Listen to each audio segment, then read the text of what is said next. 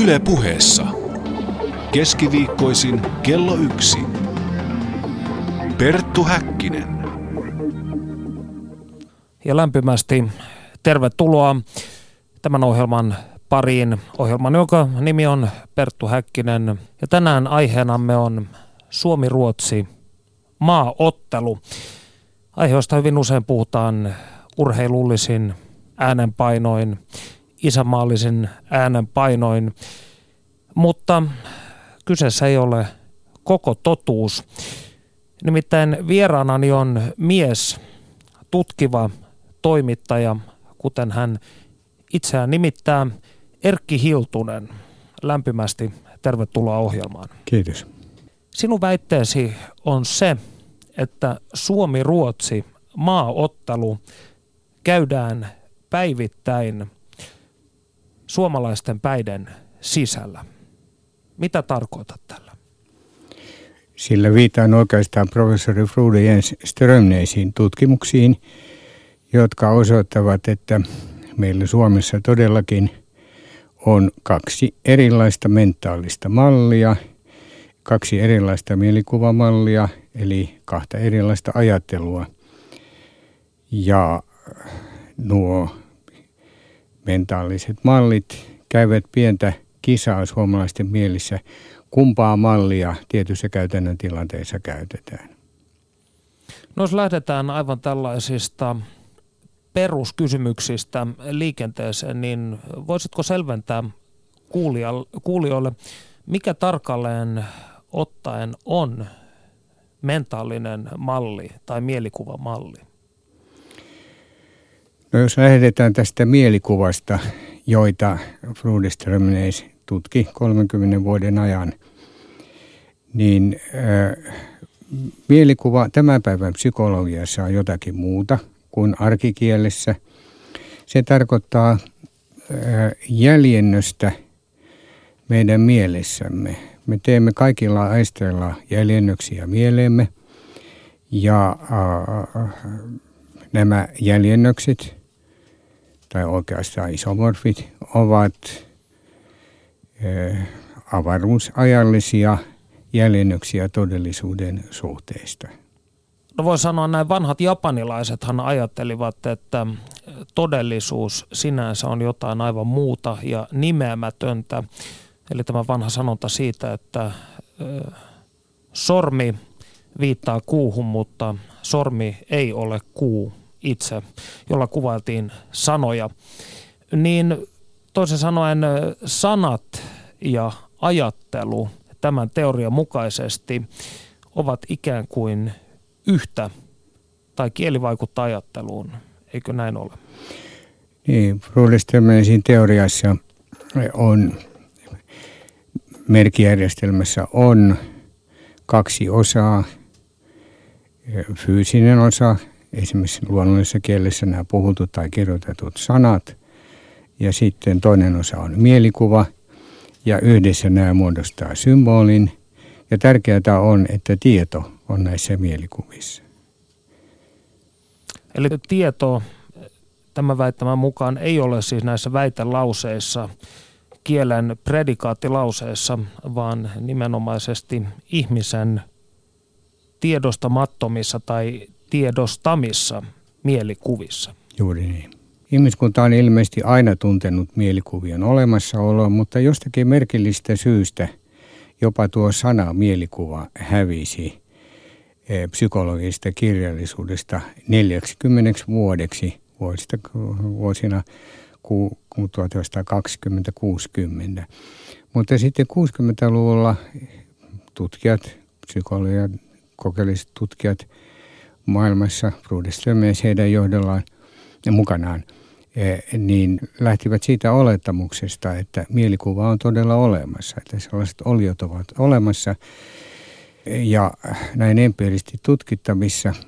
Sitten todisteita mielikuvan olemassaolosta hiljalleen syntyi kahden vuosikymmenen aikana ja oikeastaan semmoinen käännöspaalu tuli 1980, kun Ronald E. Finke osoitti yksinkertaisella erinomaisella kokeilla, MITissä, että mielikuvalla meidän mielessämme on vastaavia vaikutuksia kuin ulkoisen, olioin, ulkoisen todellisuuden olioilla ja tapahtumilla on hava, havaitsi. Käytännön esimerkin mieluummin ottaisin tässä yhteydessä selventämään sitä. Jos minulle esimerkiksi hypnoosissa siirretään mielikuva, että me olen kuumassa paikassa, niin me alan hikoilla.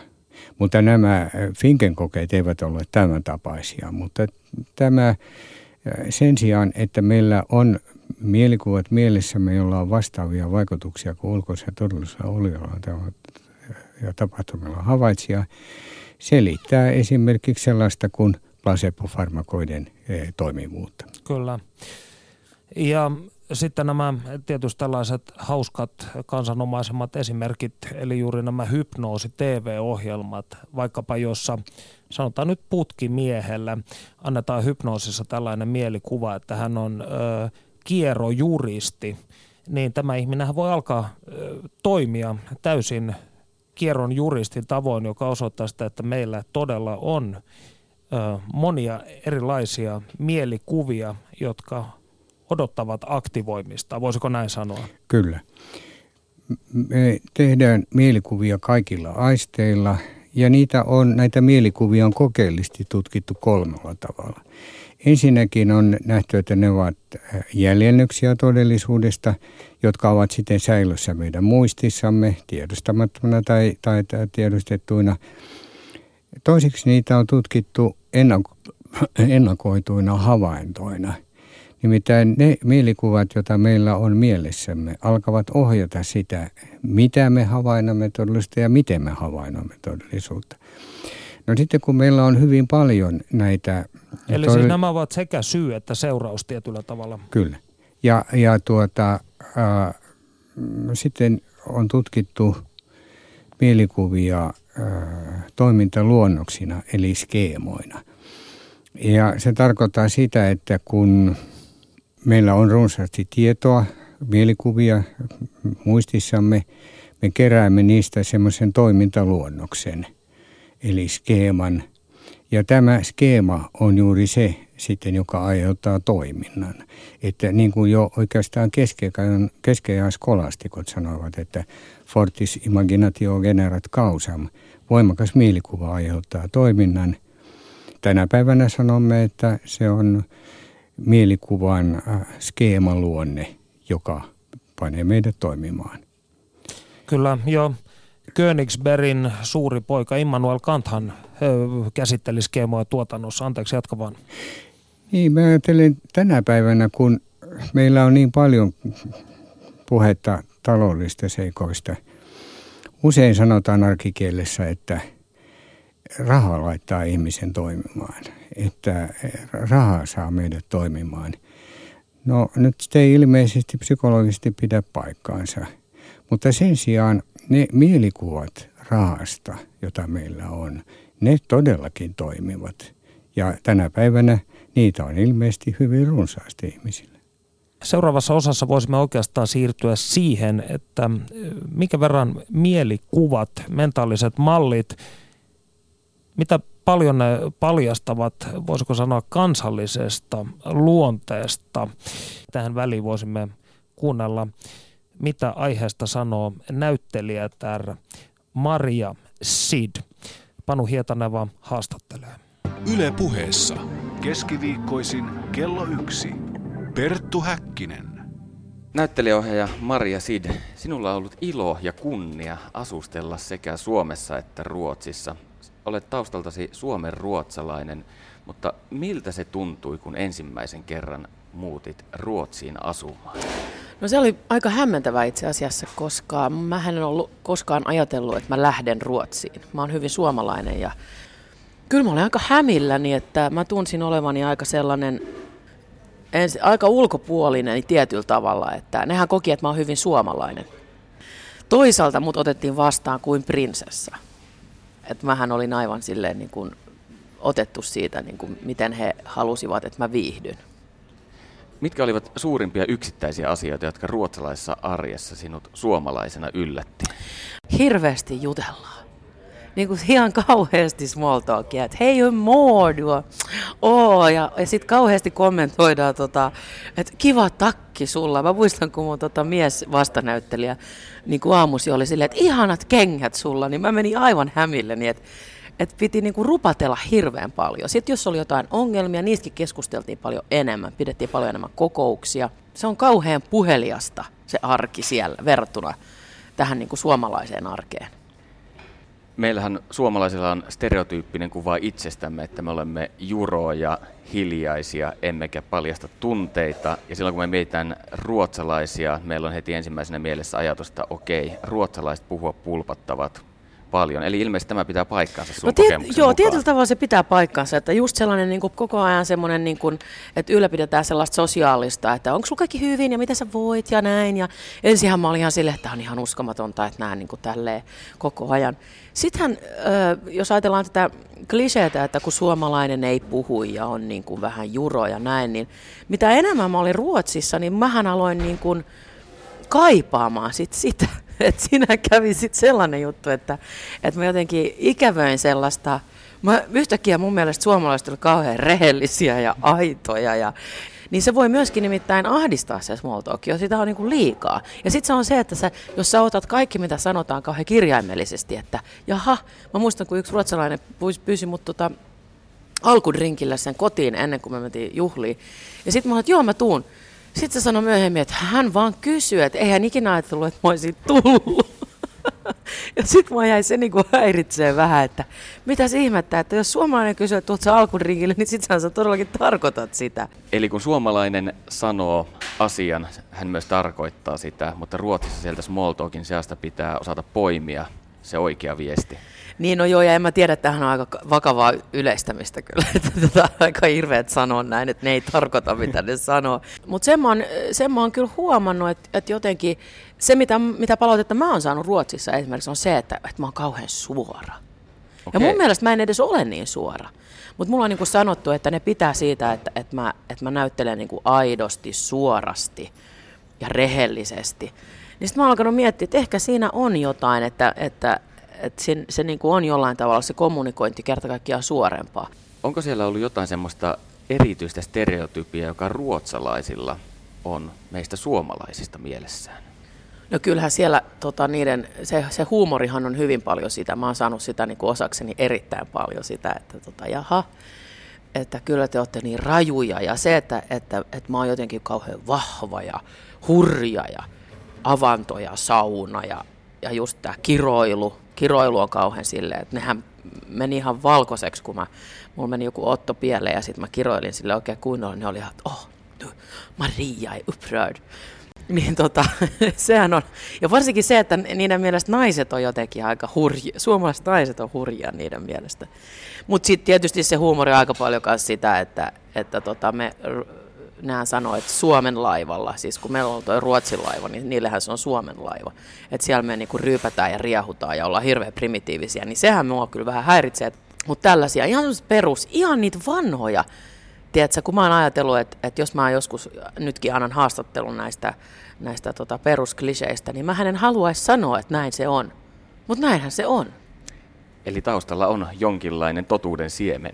Niin, jotain sellaista, niin kuin, mutta se, sehän on ihan kulttuuriasia, että kun ajattelee, että Ruotsi on kuitenkin kuningaskunta ja hovi. Ja mä luulen, että se small talk ja kaikki nämä asiat on tullut aika paljon sieltä. Ja, ja tota, meillähän ei ole sellaista kulttuuria ollenkaan ollut. Sä olet myös lavalla repinyt huumoria tästä suomalaisten ja ruotsalaisten välisestä erosta. Mikä on se stereotypia, jolle suomalaiset nauravat kaikkein eniten? No kyllä suomalainen nauraa sille, että ruotsalainen on pinnallinen ja tyhmä. Se on ihan, niin, ja blondi tietysti. Ja tota, ei, ei niin kuin oikein tajuu. Ja sitten se, että miehet on, on naisellisia. Tämähän on ihan semmoinen niin kuin klassinen. Vähän tylsää, mutta kyllä just sillä naurataan. Se on niin kuin se juttu. Yle.fi kautta puhe.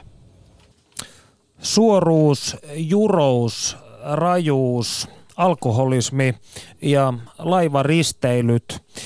Miltä nämä Maria Sidin esittämät stereotypiat tai mielikuvat sinulle kuulostivat tutkiva toimittaja Erkki Hiltunen? Ne kuulostivat tutuilta stereotypioilta.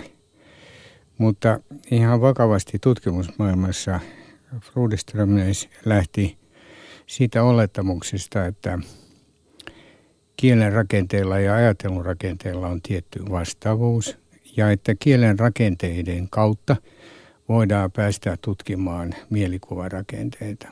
Ja äh, suomen kielessä ja ruotsin kielessä on sijamuodot ja prepositiot, jotka hänen ajattelunsa mukaan kertovat siitä, millä tavalla, millä logiikalla me suomenkieliset ja ruotsinkieliset yhdistelemme todellisuuden osia suuremmiksi kokonaisiksi mielikuviksi. Ja hän lähti tutkimaan kokeellisesti suomen sijapäätteiden ja ruotsin englannin eh, prepositioiden ilmaisemia eh, mielikuvarakenteita. Ja tässä hän kävi ilmi, että tämä logiikka onkin, eh, logiikat ovat erilaisia. Suomen, Suomen sijapäätteiden ilmaisema rakennepiirre tässä fenomenisessa mentaalisessa mallissa on, että keskeistä on hahmojen, siis suomen kielen ilmaisemassa mallissa, keskeistä on hahmojen suhde rajatussa ajassa tai sanotaanko rajatussa avaruudessa ja ruotsin kielen prepositioiden ilmaisema mentaalimallin piirre ruotsalaisessa ajattelussa on tasainen jatkuva liike, siis pisteen liike kolmiulotteissa rajattomassa avaruudessa. Ja eh, kun hän oli tullut tähän tulokseen, tietysti ne niitä piti todentaa näitä tuloksia. Oli niin, että lukion oppilaat saivat eh, jättää pois eh, tekstistä vähiten informaatiota sisältävät sanat ja kuinka ollakaan aivan oikein – Suomenkieliset jättivät pois verbejä ja ruotsinkieliset substantiiveja. Samalla tavalla tekivät lehtimiehet. Sanomalehdissä otsakkeista pudotetaan vähiten informaatiota sisältävät sanat. Ja, ja, ja kun sitten verrattiin kymmenen vuoden ajalta Hesarin ja Humlan otsakkeita, niin toden totta ruotsinkieliset pudottivat pois substantiiveja ja suomenkieliset vermejä. Eli siis toisin sanoen voisi kansankielisesti määritellä, että suomalaisia kiinnostaa kuka tekee kenellä.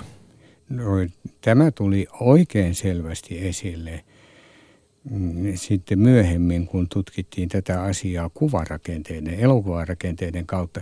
Mutta, Mutta mielenkiintoista tähän jääkiekkoon. Niin. Ö, tässä mua kiinnostaakin se, ö, koska sinä itse olet ö, osallistunut faktojen keräjänä näihin Frude Strömnesin tutkimuksiin Kyllä. 70-luvulta lähtien, niin miten sinä ajauduit mukaan ja miten te käytännössä katsoen hankitte empiiristä tietoa näistä mielikuvamallien eroista?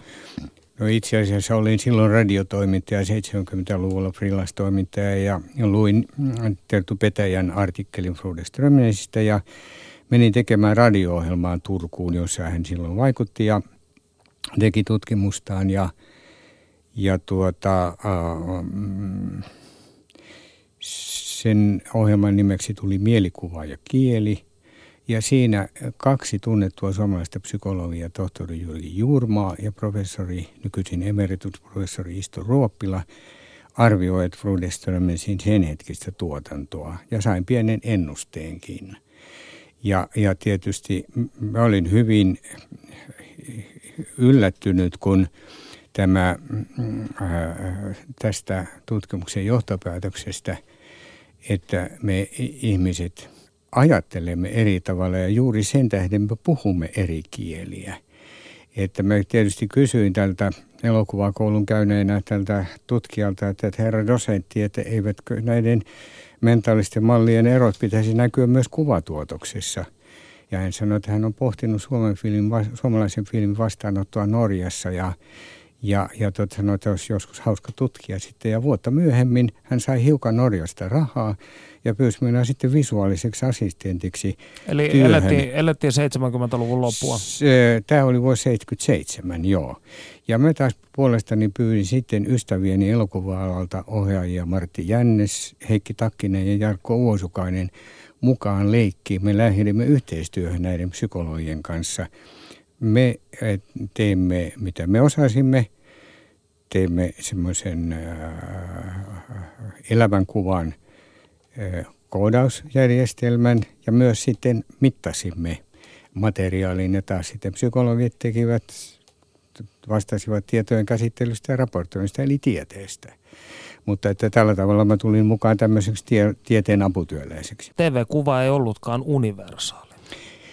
No ei, mutta sitä ennen jo oikeastaan mielen pohjalla meillä oli eräs toinen äh, verifiointikoe Fruudestömmelisille. Hän nimittäin äh, tutki suomenkielisten ja ruotsinkielisten jääkeikoselastajien selostuksia samasta ottelusta.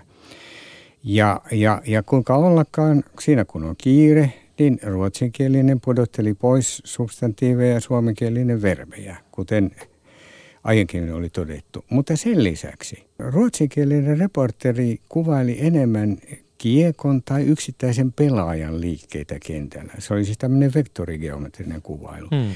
Ja suomenkielinen reporteri taas kuvaili enemmän pelaajien ryhmityksiä kentällä, joka on tämmöinen topologinen. Eli, eli, eli todellakin näytti siltä, että tämä liike on keskeinen piirre ruotsinkielin ilmaisessa mentaalisessa mallissa ja hahmojen suhteet taas suomen kielen ilmaisessa mallissa.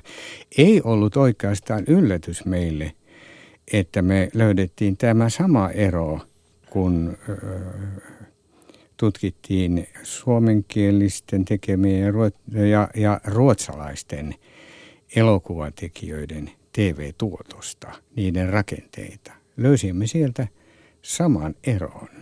Kun katson Aki Kaurasmäen filmejä, niin kyllä minua se sitten hykerryttää, kun Aki Kaurismäen filmissä se Eh, kaiken pyhittävä toiminta, action, ei olekaan dominoiva, vaan siellä onkin eh, niin paljon tilaa näille hahmoille, usein hellyttäville ihmishahmoille. Ja sitten vielä Aki Kaurismäen kohdalla vielä kaiken lisäksi hän käyttää tätä piirrettä, joka minun mielestä on tuon fenomenista mallista peräisin, semmoiseen vieraannuttamiseen, että se ikään kuin vieraannuttaa katsoja siitä iänikuiseen toimintaan samaistumista, joka on äärimmäisen rasittavaa. Ja antaa ikään kuin semmoisia miettimistaukoja eh, katsojalle, ihan niin kuin vanha kunnon brehtiläinen teatteri teki. Mm. Ilmeisesti siis indo-eurooppalainen kulttuuri, jota Ruotsikin edustaa, niin painottaa jatkuvasti liikettä ja toimintaa – ja, ja taas tämä ää, meidän fennoungrinen perintö, joka, joka ohjaa meitä ha, ha, hahmojen havaitsemiseen, se jää vähän niin kuin alakynteen. Mm. Ja kuitenkin siis elävässä elämässä me tarvitaan molempia, nimittäin siis maailma, jossa on vain liike, on kone, jossa ei ole jarruja. Ja, ja taas sitten se maailma, jossa on hahmot ja hahmojen suhteet ja jossa liike on suhteellinen, hyvin rajattu, niin se on ikään kuin tasapainottava tekijä.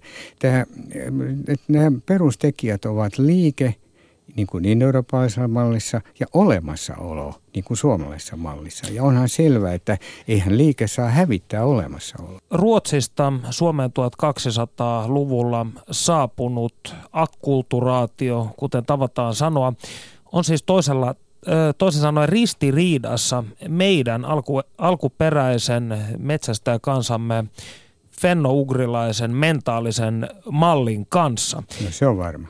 Ja te testasitte joukolla, tai käytetään passiivia, tätä on testattu seuraavin tavoin näitä mentaalisten mallien eroja. Muun muassa juuri klassikonäytelmien dramat- dramatisointeja vertailemalla, televisiokuvaa vertailemalla, jääkiekkoselostuksia vertailemalla, mutta myös työtapaturma alttiutta vertailemalla. Voitko kertoa tästä lisää? Kiitoksena professori Isto Ruoppilalle. E, me saimme jatkaa sitä työtä, jota olimme tehneet Yleisradiossa viisi vuotta, vuosit 77-82. Me saimme jatkaa sitten Antero Johanssonin kanssa, joka on oli Flodestörmensin tiedeassistentti, niin työtä Jyväskylän yliopiston psykologian laitoksella. Ja siellä aivan sitten viimeisenä työnä niin sain tuota liikkeelle sellaisen tutkimushankkeen, jossa yritettiin lähestyä sitä kysymystä, että miten nämä erilaiset mentaaliset mallit, suomalaisten mielessä kilpailevat mentaaliset mallit, arkielämässä toimivat. Ja, ja tuota, sen tutkimuksen ensimmäinen vaihe toteutui hyvin. Silloin sen työsuojeluhallituksen ystävällisellä avustuksella saatiin maamme kirjasta luotettavat luvut tapaturmasuhteista ja niiden perusteella saatiin kiinnostumaan sitten työterveyslaitos ja sitten rahoittajana työsuojelurahasto hankkeesta, jossa tutkittiin suomenkielisten ja ruotsinkielisten työntekijöiden tapaturmasuhteita. Ja, ja tuota, kävi ilmi siinä, että ruotsinkielisillä oli yli 40 prosenttia vähemmän työtapaturmia kuin suomenkielisillä. Tämä, tämä tilastofakta saatiin, fakta saatiin ulos. Tämä on todella hämmästyttävää. Sillä tavalla hämmästyttävää, että yleensä meillä tutkimuksissa ei käsitellä tämän kielimuuttujen mukaisia tuota analysointia. Siis niin kuin jotkut ruotsinkieliset lehtimiehet ovat sanoneet, että meillä ei analysoida ruotsinkielisiä koskevia, koskevaa dataa. Mutta nyt tässä on sellainen pieni muutos ilmeisesti tapahtumassa ainakin toivon. Terveyden ja hyvinvoinnin laitoksella on ö, tutkija Timo Partonen mennyt lävitse hieman heillä varastossa olevia valmiita tutkimuksia ja niiden dataa ja ajanut ulos sitten tämä kielimuutujen mukaisia jakautumia. Ja se on aivan tämän kolme, vuoden 13 tammikuussa tai ihan alkuvuodessa ilmestyvä tutkimus ja odotan oikein vesikielellä, mitä sieltä tulee. Joka tapauksessa ennakkotietoja kertoo, että, että ilmeisesti on löytynyt tilastollisesti merkittäviä eroja muissakin asioissa kuin tapaturmissa. Ja meillähän oli jo kokemus siinä, että, siitä, että, että nämä paitsi työtapaturmat, niin myös kotitapaturmat ja urheiluvammat, eh, niiden kohdalla oli suurin piirtein samanlainen jakautuma. Eli siis toisin sanoen tämä vanha kansanomainen klisee siitä, että ruotsalaisessa, eh, ruotsinkielisten juhannuksessa pahinta mitä voi käydä on se, että kokko ei syty tai juhannus alkoi kaatua, mutta suomalainen menee ja hukkuu tai joutuu puukotetuksi, niin tämä ei ole siis pelkkä humoristinen ö, klisee, vaan suomalainen on tosiaankin, tai suomenkielinen on ruotsinkielistä suomalaista lähes kaksi kertaa tapaturma-alttiimpi. Niin, tai sanotaan, se on juuri nämä prosenttiluvut kertoo sitä kyllä vähän. Mutta tosiaankin tässä työterveyslaitokselle ostettiin sitten tilastokeskuksesta sellainen – tutkimus, sen data, joka käsitteli suomalaisten tapaturmia, erilaisia tapaturmia. Se oli, tutkijat olivat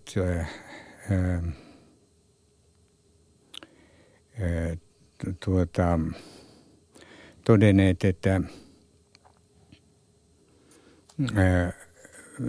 siis että heillä oli datassa oli tietoja, jota kuten tavallista ei ollut analysoitu. Mutta kun mm. sitten työterveyslaitoksella tämä data ajettiin ulos ja se kielimuutojen mukaiset e, e, e, jakautumat, niin kävi ilmi, että kotitapaturmissa oli sama jakautuma kuin työtapaturmissa. Ja vieläpä urheiluvammoissa oli sama mm. jakautuma. Ja se oli juuri tuota luokkaa, että kun ruotsinkielisten populaatio silloin oli 6,1, niin näissä, näissä kolmessa se ruotsinkielisten osuus oli vain 3,2. Eli se oli mun puolet meille.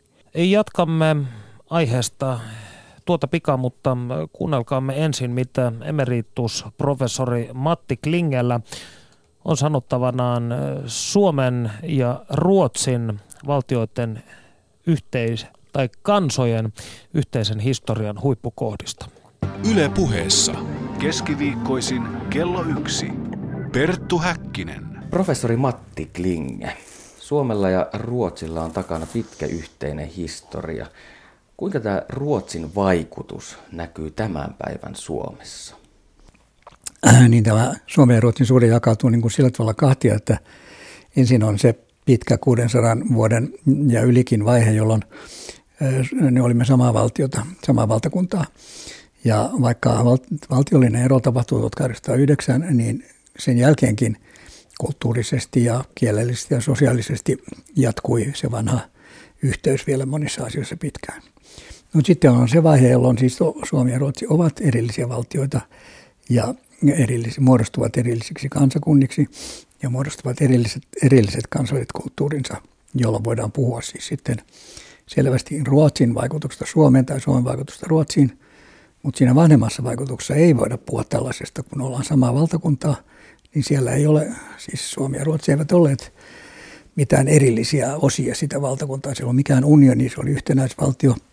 Eli koko Ruotsin alueella ollaan oltu ikään kuin samassa veneessä. Niin, tietysti. Ja, ja äh, meillä oli sama kuningas, sama valtio, sama kirkko, sama yhteiskuntajärjestelmä. Äh, ja nehän pääosiltaan ovat edelleenkin olemassa. Eli Suomi ja Ruotsi on tänäänkin hyvin monissa asioissa vielä samanlaiset maat.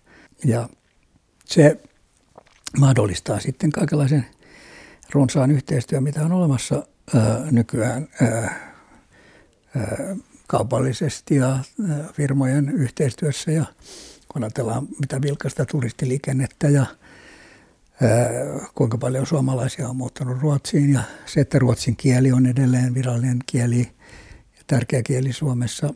Mutta pitkän aikaa Ruotsi oli esikuva, esikuvamaa ja hyvässä, myöskin jonkin verran pahassa, mutta ennen kaikkea hyvässä.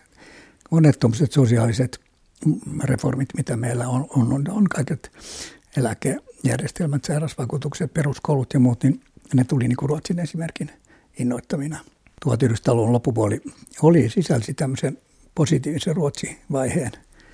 Ja totta kai siihen sitten saattaa lisää, liittyä vähän kaunaa ja kateutta, mutta vähän tämmöistä pikkuveliasennetta tietysti, mikä on täysin luonnollista, kun ajattelee, että Ruotsi on alueeltaan ja väkiluvultaan ja vauraudeltaan suurempi. Mutta nyt 90-luvulta alkaen tilanne on kokonaan muuttunut. Meillä on uusi naapuri, Viro, jota ei ollut niin kuin olemassa pitkän aikaa. Suhteemme no, Venäjän on muuttunut, suhteemme euroalueeseen, eli siis ennen kaikkea Saksaan on muuttunut. Ja ne on erilaisia nyt Suomen ja Ruotsin näkökulmasta. Eli onko tässä kysymys siitä, että Ruotsin perinteinen isoveliasema on siis hieman muuttunut? Se on muuttunut ja, ja siis joskus, joskus tuota, saattaa ruotsalaisten puheissa vielä tuntea semmoista mm, tar- taha, tahatonta niin kuin isoveliasennetta, aivan niin kuin suomalaisten suhteessa virolaisiin esiintyy aivan samantapaista, että pidämme virolaisista, pidämme heitä arvossa, tykkäämme heistä, mutta jotenkin emme voi mitään sille, että me olemme isompia ja vauraampia. Onko olemassa asioita, joita pikkuveli olisi tässä tapauksessa antanut isoveljelle? No tämä onhan toki, ja tässä voi, täytyy erikoisesti korostaa juuri tätä sotilaallis-strategista asemaa. Suomi on ollut Ruotsin turva ja, ja suoja silloin, kun Venäjän Neuvostoliitto on ollut vaaratekijä ja vaarallinen tekijä. Ja Ruotsissahan on erittäin laajasti siis ihailtu ja kunnioitettu Suomen panosta sodan aikana – ja, ja sodan jälkeenkin, kun Suomi on pystynyt pärjäämään ja ratkaisemaan suhteensa Neuvostoliitto Venäjään niin menestyksellisellä tavalla, niin siitä on Ruotsi hyötynyt. Siis Ruotsi on tavattomasti hyötynyt siitä, että ei tänne Itämeren alueella ole muodostunut mitään rautaesirippua tai, tai muuta ää, sotilaisen jännitteen, jännitteen tilaa. No ja nyt ihan viimeisenä 20-30 aikana, niin totta kai Suomi – Suomen teollisuuskin on monta kertaa monessa vaiheessa ollut hyvin,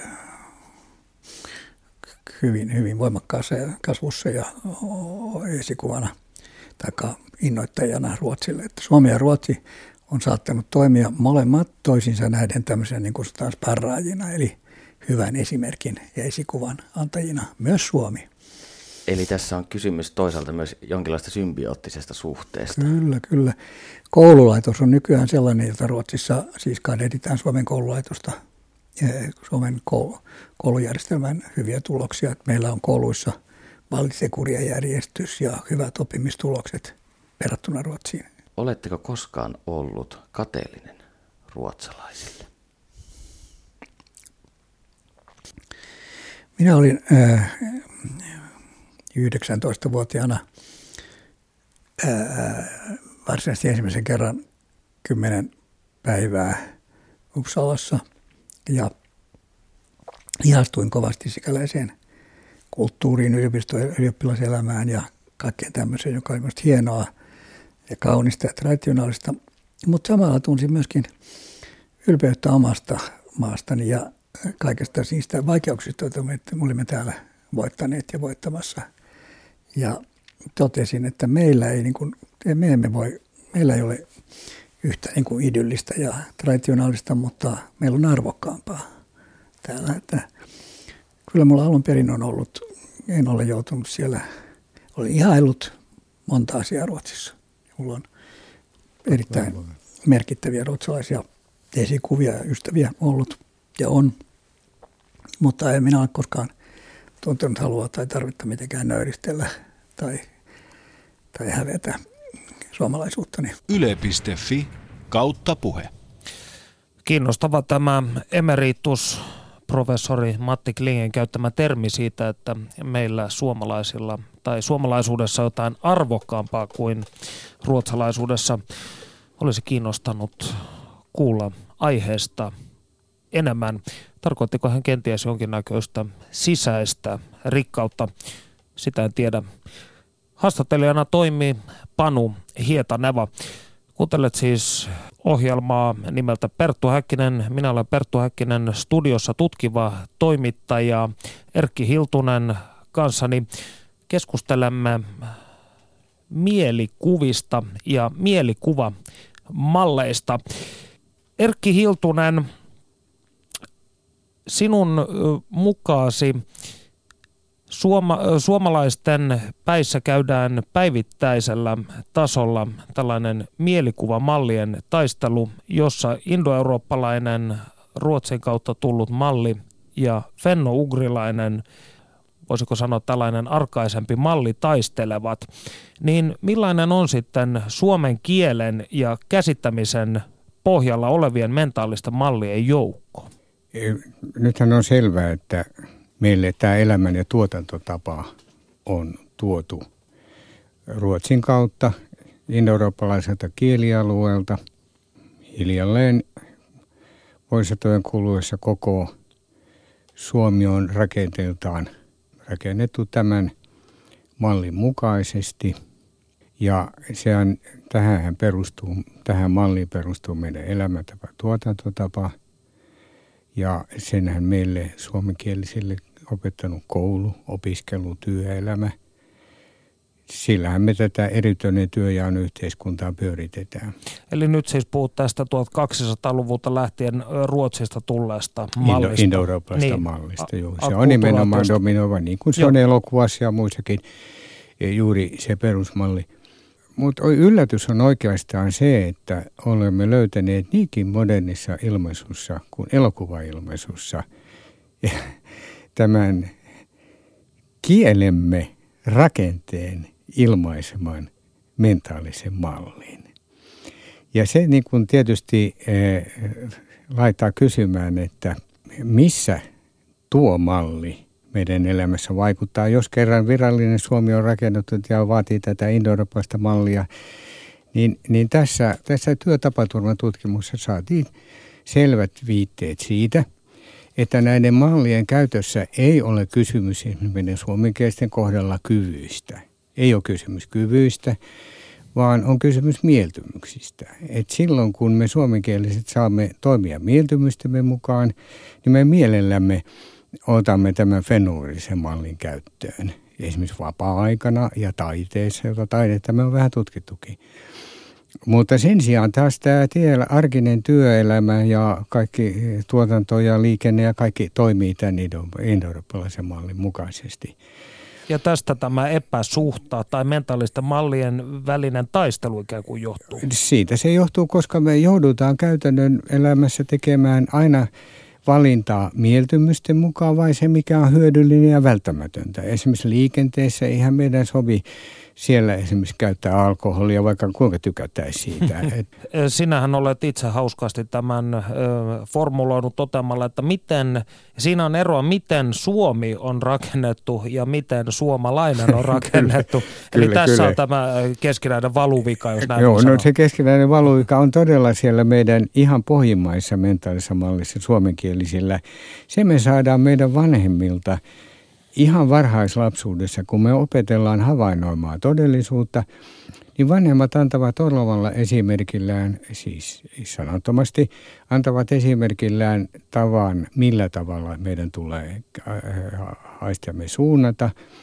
Ja kun Frudestömies aikanaan osoitti, että kielenrakenteella ja ajattelurakenteella on tietty vastaavuus, niin se tarkoittaa sitä, että se kieli – jota me käytämme, ylläpitää edelleen tuota, sitä mallia, jonka vanhemmat ovat meille antaneet e, tietämättä, mikä se malli on, tai tietämättä, mitä he antavat, ja me tietämättä me olemme sen ottaneet vastaan. On tämä, tämä on siis niin kuin meidän mielen pohjalla, ja se pulpahtaa esille silloin, kun me saadaan toimia mieltymysten mukaan. Ja tämä on hyvin tärkeää, tämä vapaa-aika.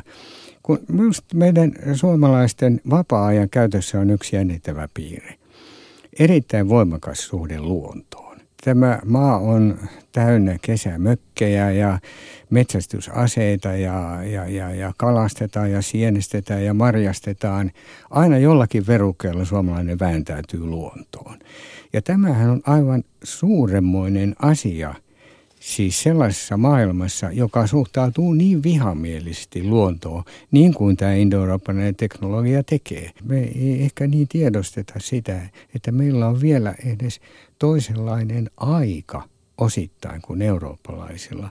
Siis sellainen aika, joka on oikeastaan nykymaailmassa ylellisyyttä. Mutta toisin sanoen, voisiko tiivistään sanoa, että tämmöiset luonnon läheisyys tai luonnon lapsimaisuus – hitaus, tietynlainen jurous, josta Jan Kaplinski on hienosti käyttänyt termiä, että kun suomalainen on joutunut paljon harjoittamaan autokommunikaatiota, koska on ollut todennäköisempää tietyissä osissa maata, että hän kohtaa poron tai karhun tai ilveksen kuin toisen ihmisen, niin tällaiset, voisiko sanoa, piirteet hmm. ovat siis perua tästä vanhasta metsästä ja keräilijän mentaalisesta mallista? Niin, eh, ehkä niin. Ovatko nämä niitä ö, meidän tietynlaisen sopeutumattomuutemme viimeisiä linnakkeita? Ehkä ne ovat. Onhan se yllättävää, että tämmöinen mentaalinen malli, joka ei selvästikään ole samanlainen kuin tämä indoeurooppalainen malli, että se elää meidän mielissä. Onhan se oikeastaan aika ihmeellinen asia. Esimerkiksi semmoinen kuin metsästys ja kalastushan säilyy meillä elinkeinona jonnekin 1950-luvulla asti aikana, jolloin tämä luonto suurin piirtein oli Euroopasta hävitetty. Hmm. Eli tietyllä tavalla voisi ajatella, että tämä on tällainen, nämä meidän fenno-ugrilaiset mentaaliset mallimme, niiden rakenne on siis tietynlainen anakronismi, joka pulpahtaa sillä tavalla uusimman teknologiankin avulla saattaa pulpahtaa tuolta yhtäkkiä ulos. Niin, meillä on... Nousta kuin Lasarus haudastaan. Me tuota, ajattelemme, jouduttiin dokumenttifilmiä tutkimaan, tut, tutkiessa, niin paneutumaan vähän paremmin Alvar Aaltoon. Todella tutkimme ja mittasimme niin kuin Alvar Aallosta kertovia elikielisiä dokumenttifilmejä sitten elokuvatutkimuksen puitteissa, mutta kiinnostumme myös itse tästä kohteesta eli Alvar Aallosta. Ja hänhän nuorena arkkitehtina liittyi jo varsin, kiitos muutaman ruotsalaisen kollegan, semmoinen funktionalistien koulukuntaan Euroopassa, joka oli huippu eurooppalainen arkkitehtuurisuuntaus. jossa keskeistä oli liike, kuinka ollakaan taas liike.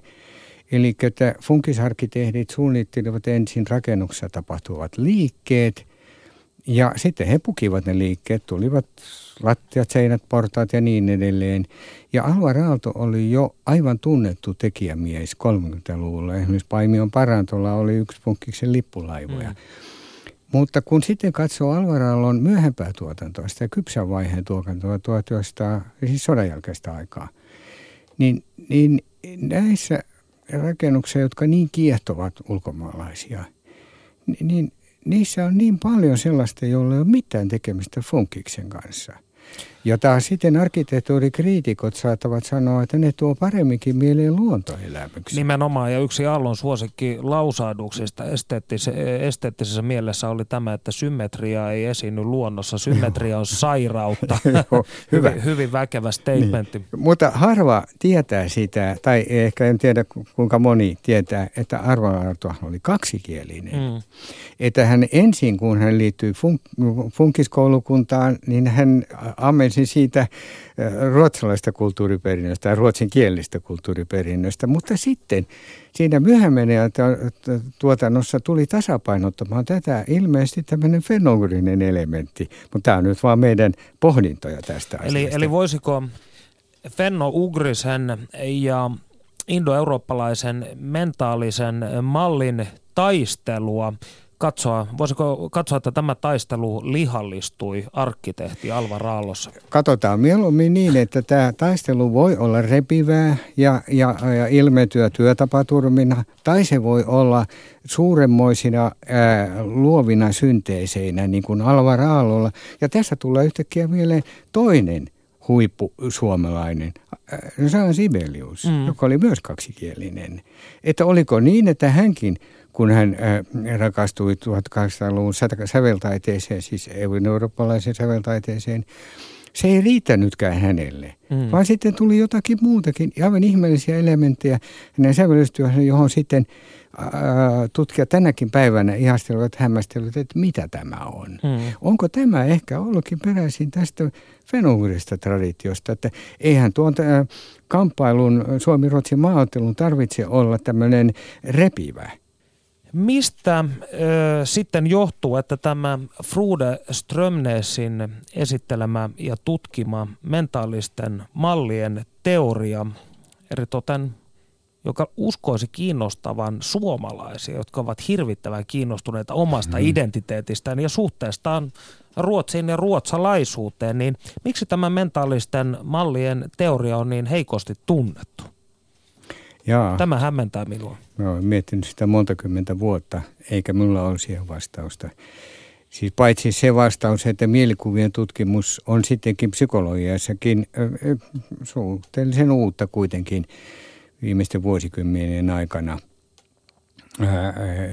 Psykologisella tutkimuksella ei ole sellaista arvo, arvostusta ja arvolatausta kuin esimerkiksi on jollakin aivofysiologialla, joka tutkii samoja ilmiöitä aivan erilaisen tradition keinoin. Fludis Tömmees on, tai oli, hän on edesemmennyt 14.12.12. Niin hän oli, mm, kuului merkittävään norjalaiseen tiedesukuun. Hänen isänsä Martin Strömmees on Suomessakin tunnettu Norjan kasvatuksen, eräs Norjan kasvatuksen pioneereja, jonka ainakin yksi teos on käännetty suomeksi. Hänen veljensä on kasvatustieteilijä. Ja, ja Frude Strömmees sai alkuopetuksensa isän pienessä vuonokoulussa, joka oli hyvin edistyksellinen omana aikanaan. Ja siinä koulu, jossa – korostettiin lasten kysymysten tärkeyttä. Lasten kysymyksiin vastattiin aina ja Frude mm. oppi sen, että isä, viisas isä aina vastasi kaikkiin kysymyksiin, paitsi yhteen kysymykseen isä ei osannut vastata. Ja se oli, se oli kysymys, että kun pieni lapsi kysyi, että miksi asioilla on eri nimiä samalla asialla. Eli hän kysyi, tarkoitti, että miksi ihmiset puhuvat eri kieliä niin oikeastaan Frudis Törmenesin elämäntyön voi nähdä vastauksena tähän kysymykseen. Me puhumme eri kieliä, koska me ajattelemme eri tavalla. Eli ensi kerran, kun kävelet peilin eteen ja katsot itseäsi tuossa kylpyhuoneen kellertävän vihreässä valossa, niin muista, sinunkin sisälläsi mahdollisesti käydään mielikuvamallien kamppailu tälläkin hetkellä. Lämmin kiitos vierailustasi, Erkki Hiltunen. Kiitos. Yle puheessa keskiviikkoisin kello yksi. Perttu Häkkinen. Kuunnellaanpa, mitä Panu Hietanevalla on kerrottavanaan faktoja Suomen ja Ruotsin eroista. Mä aloin ensimmäisen kerran pohtia länsinaapureitamme ja heidän kansanluonnettaan yläkouluikäisenä. Olin 14-vuotias, kun pääsin vanhempieni kanssa hiihtolomamatkalle Tukholmaan. Matkustimme ensiksi Itä-Suomesta autolla Helsinkiin, astuimme laivaan ja ristelimme kohti Ruotsin rannikkoa. Tukholmassa katukuva näytti samalta kuin Suomessakin, mitä nyt katukyltit, mainokset ja ihmiset olivat ruotsinkielisiä. Ja täytyy kyllä myöntää, että 14-vuotiaan savolaisen silmissä ruotsalaiset näyttivät aika erilaisilta kuin me suomalaiset. Oikeastaan se ero näkyi tyylissä, heidän kampauksissaan, vaatteissaan ja meikeissä. Ja ne ruotsalaiset tytöt. No, he vain näyttivät kaikin puolin valloittavilta. Kauneus on tietenkin katsojan silmissä, mutta voisivatko ruotsalaiset naiset olla kauniimpia kuin suomalaiset? Siis ihan tilastojenkin valossa.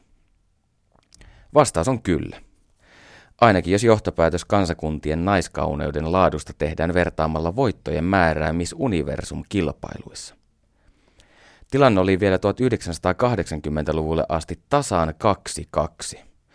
Mutta sitten eskilstuunalainen Vion Ryding kruunattiin maailmankaikkeuden kauneimmaksi.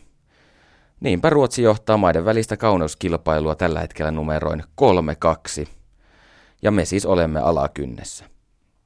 Mutta niinhän se on urheilussakin. Yleensä se Ruotsi vie ja Suomi häviää. Minullekin on piirtynyt mielikuva Lake Placidin olympialaissa maalilinjaa ylittävästä Juha Miedosta, joka kärsi kirvelevän sadasosa sekunnin tappion. Ja voiton vei tietenkin ruotsalainen Tuumas Vasberg. Olin tapahtuma-aikaan vuonna 1980 alle vuoden ikäinen, joten todellisuudessa minulla ei ole asiasta minkäänlaista muistikuvaa. Olen siis myöhemmin oppinut, että kyseinen sadasosa sekunti on yksi urheiluhistorian katkerimpia suomalaishetkiä, ja sen takia kuvittelen muistavani tilanteen. Meillä Suomessahan muuten ajatellaan, että tärkeintä ei suinkaan ole voitto, vaan voittaa Ruotsi.